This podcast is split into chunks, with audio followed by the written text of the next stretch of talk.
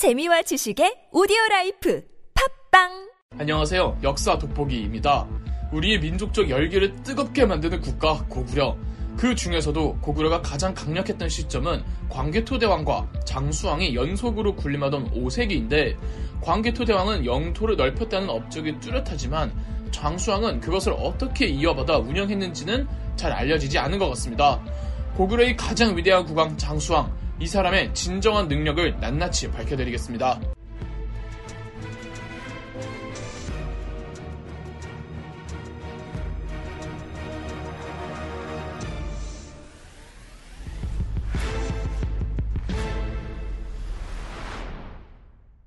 일단 장수왕의 본명은 거련이고요. 어, 19대 광개토 대왕의 아들입니다.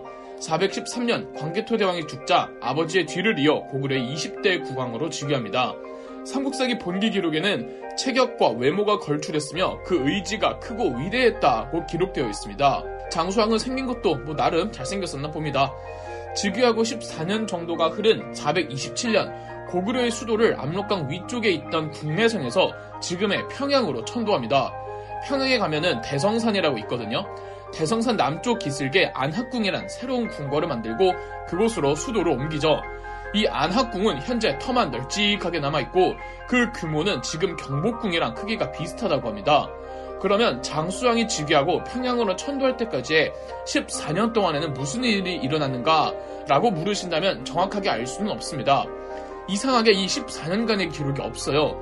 외국지 기록에서도 이 당시의 고구려에 대해 이야기하고 있는 바가 거의 없는 거 보면은 그렇게 특기할 만한 일은 없었던 것 같아요. 아마 광개토 대왕이 자기 치세 거의 전부를 수도에 업고 전쟁터에만 있다 보니까 장수왕 입장에서는 즉위하고 내정에 집중하면서 뭐 손보고 다졌을 수도 있어요. 그래도 뭐 장수왕의 하이라이트는 427년 평양으로 천도하고 나서입니다. 저는 개인적으로 고구려 역사 통틀어서 가장 중요하고 가장 의미 있고 가장 큰 사건을 꼽으라면 전 주저없이 고구려의 평양 천도를 말할 겁니다. 그 정도로 장수왕의 평양 천도는 고구려 역사의 방향을 튼 분기령이었습니다. 좋은 쪽으로든 나쁜 쪽으로든 좋은 의미로 평양 천도의 의의는 장수왕의 능력을 상징하기 때문입니다. 광개토 대왕의 능력이 전쟁과 전투에 있다면 장수왕의 능력은 외교입니다. 그리고 장수왕이 새롭게 옮긴 수도 평양은 당시 동아시아 국제 외교 질서의 허브와도 같은 도시로 기능하고 있었습니다. 우리가 광개토 대왕 장수왕의 고구려 전성기를 이야기할 때 많은 사람들이 야 고구려가 5세기 때 그렇게 영토를 넓힐 수 있었던 건 고구려가 강해서라기보단 중국이 분열되어 있어서 가능할 수 있었다고 말하는 사람들이 있습니다. 그걸 장수왕이 몰랐을까요? 장수왕도 알고 있었습니다. 고구려가 동아시아에서 가장 강력한 국가가 되기 위해선 중국이 분열되어 있어야 한다고요. 그래서 장수왕은 외교 능력을 발휘해서 중국이 절대 통합되지 않고 분열 상태로 남아있도록 지속시켰던 겁니다. 이게 결코 쉬운 일이 아닙니다. 당시 중국은 크게 남북으로 두 개의 나라가 있었습니다. 북쪽으로는 선비족이라는 유목민족들이 세운 북위라는 국가가 있었고 중국의 남쪽에는 정통 한족이 세운 유송이라는 국가가 있었습니다. 고구려 입장에선 이 두 국가와 모두 외교를 하면서 자기들끼리 계속 싸우게 만든 겁니다. 그런데 이런 박쥐 양다리 외교 능력도 잘해야지 이상하게 써먹으면 국제사회에서 야비한 이미지가 박혀서 왕따 국가가 될 수 있어요. 지금부터 장수하게 외교 능력 썰을 풀어드릴게요. 한반도 북부에서부터 만주에 걸친 고구려 입장에선 그럼 지리적으로 남쪽의 유송보다는 북쪽의 북위와 더 가까이에 있겠죠. 두 국가가 국경을 맞대고 있다는 겁니다. 북위와 어, 고구려 사이에 북연이라고 작은 국가가 있었습니다. 이 북연이라는 국가는 광개토 대왕 때부터 고구려와 친하게 지냈습니다. 그런데 북위가 이 북연을 멸망시켜서 그 영토까지 북위가 차지하려고 늘 호시탐탐 노리고 있었습니다. 결국 436년 북위가 북연을 쳤고 수도까지 함락될 위험에 처하자 북연의 왕 풍홍은 고구려 장수왕에게 망명 신청을 합니다. 그래서 장수왕은 갈로 장군과 맹광 장군을 북연의 수도로 보내서 북연의 왕 풍홍을 빼내옵니다. 북위는 고구려에게 멸망한 북연의 마지막 왕을 보내달라고 하지만 어, 고구려가 이를 거절하면서 북위와 고구려 사이가 급속도로 악화됩니다. 한편 고구려로 들어온 북연의 왕 풍홍은 장수왕의 도움 덕에 북풍이라는 곳에 정착하는데 어, 장수왕 입장에서는 상당히 곤란했을 겁니다. 기존에 친했던 국가였기에 망명을 받아줬는데 북풍이란 곳에 선비족들이 우르르 몰려들어서 자기들끼리 하나의 세력권을 만들려고 하는데 이게 엄연히 고구려 내부의 괴뢰 정부를 만드는 거잖아요. 장수왕은 이런 문제 때문에 푸홍의 아들을 인질로 삼고 푸홍이 절대 그곳에서 독자적인 정보를 만들지 못하도록 엄격하게 통제합니다.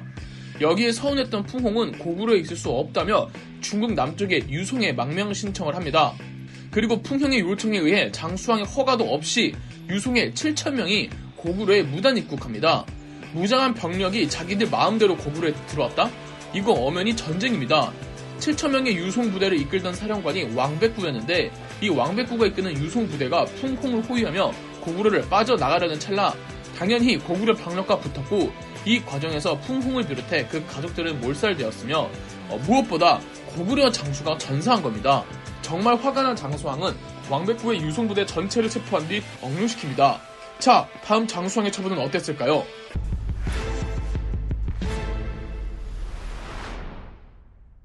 왕백구와 유송의 병사들을 다시 유송으로 소환해 주었습니다. 왜 그랬을까요? 기분 같아선 싹다 청용시키고 감히 고구려를 건드리면 어떻게 되는지 보여줘야 할 것 같잖아요. 그런데 지금 고구려 상황을 보세요. 풍콩의 망명을 받아주면서 중국 북쪽의 북위와 사이가 멀어진 상태예요. 여기서 남쪽의 유성과도 관계가 악화된다고 생각해보세요. 고구려는 사방을 적으로 만드는 겁니다. 장수왕은 감정에 치우치는 외교를 하지 않았던 거고 크게 본 거죠.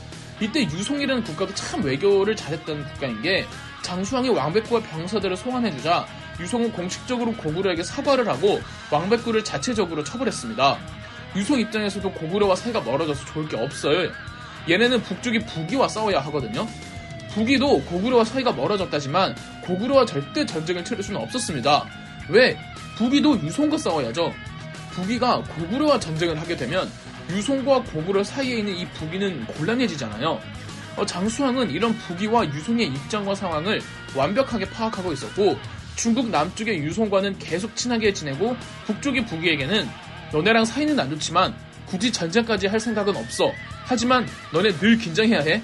이런 식으로 두 국가 모두와 상대 국가의 실정에 맞춰 거기에 맞는 외교를 한 겁니다. 장수왕이 어느 한쪽에게 모든 힘을 실어주었으면 중국은 통일이 됐겠죠? 장수왕은 중국이 계속 분열되어 있게끔 교묘한 줄타기를 했던 겁니다. 삼국사기 장수왕 봉기에는 어, 북위의 고구려가 조공을 했다는 기사가 엄청 많이 나오는데 이거 일부러 북위가 적국이니까 조공을 해준 겁니다. 이게 그 유명한 친구는 가까이에 적은 더 가까이에 외교술이죠. 이런 외교를 하는 데 있어서 고구려의 수도가 북쪽에 있는 국내선과 대동강 통해서 바다로 쉽게 나아갈 수 있는 남쪽의 평양 중에서 어디가 더 적절하겠습니까? 당연히 평양이죠. 고구려의 수도가 평양이었기 때문에 장수왕도 자신만의 이런 완벽한 외교를 구사할 수가 있었던 겁니다. 그런데 장수왕이 이렇게 잘 구축한 판도를 뒤집어 엎으려고 했던 국가가 있었으니 바로 백제였습니다. 백제는 고구려와 이전까지 사이가 아주 안 좋았고 어, 광개토대왕부터는 백제 입장에선 고구려가 원수였기 때문에 고구려를 벼르고 있었습니다. 472년에 백제의 개로왕이 중국의 부기에게 같이 고구려를 공격하자고 했습니다. 절체절명의 순간이죠. 어, 백제 정도야 고구려가 막을 수 있지만 부기가 연합해 공격해 온다면은 아 이건 상황이 다르거든요. 그런데 기존의 장수왕이 짜놓은 외교 관계 덕분에 북위가 함부로 고구려를 공격 못합니다. 북위가 바보가 아닌 이상 밑에 유송이 있는데 어떻게 고구려를 공격합니까? 그래서 북위가 백제의 동명 요청을 거절합니다. 북위가 현명한 판단을 했지만 만약에 그 당시 북위의 황제가 그 정도 사리 판단 안 되는 멍청한 황제여서 진짜 고구려를 공격했더라면은 와 고구려도 시겁했을 겁니다. 그놈의 백제가 괜히 분탕질한 거 아니에요. 아 백제 놈들한테 고구려를 건드리면 어떻게 되는지 보여줘야겠구나 라고 생각한 장수왕은 475년 백제를 쳐들어가서 백제의 수도 한성을 점령하고 개로왕을 죽입니다. 백제 개로왕의 아들이 백제 세력을 규합해서 지금의 공주로 도망가자 장수왕은 그들을 추격하면서 지금의 대전까지 진출합니다. 거기가 다 고구려 영토가 된 거예요. 몇 년 후 481년 장수왕은 백제와 연합해서 같이 고구려를 견제하던 신라까지 공격해서 충주를 비롯해 7개의 성을 함락하죠. 그걸 증명해주는 게 충주에 있는 중앙 고구려비입니다. 이로써 고구려는 역대 최대 영토를 갖게 되었고 고구려는 동아시아에서 가장 강한 국가로 부상한 겁니다. 장수왕의 외교 정책 어떤가요? 5세기를 왜 고구려의 전성기라고 하는지 이제 아시겠나요?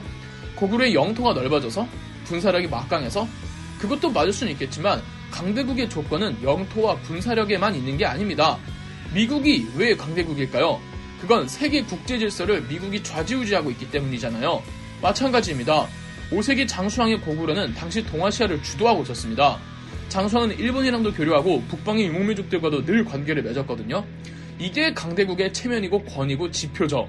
이번 영상을 통해 장수왕의 능력과 강대국 고구려의 위상을 통해 자부심을 가져가셨으면 하네요. 그럼 역사 돋보기였습니다. 영상 재미있으셨다면 구독과 좋아요, 알림 설정까지 해주시면 감사드리겠습니다.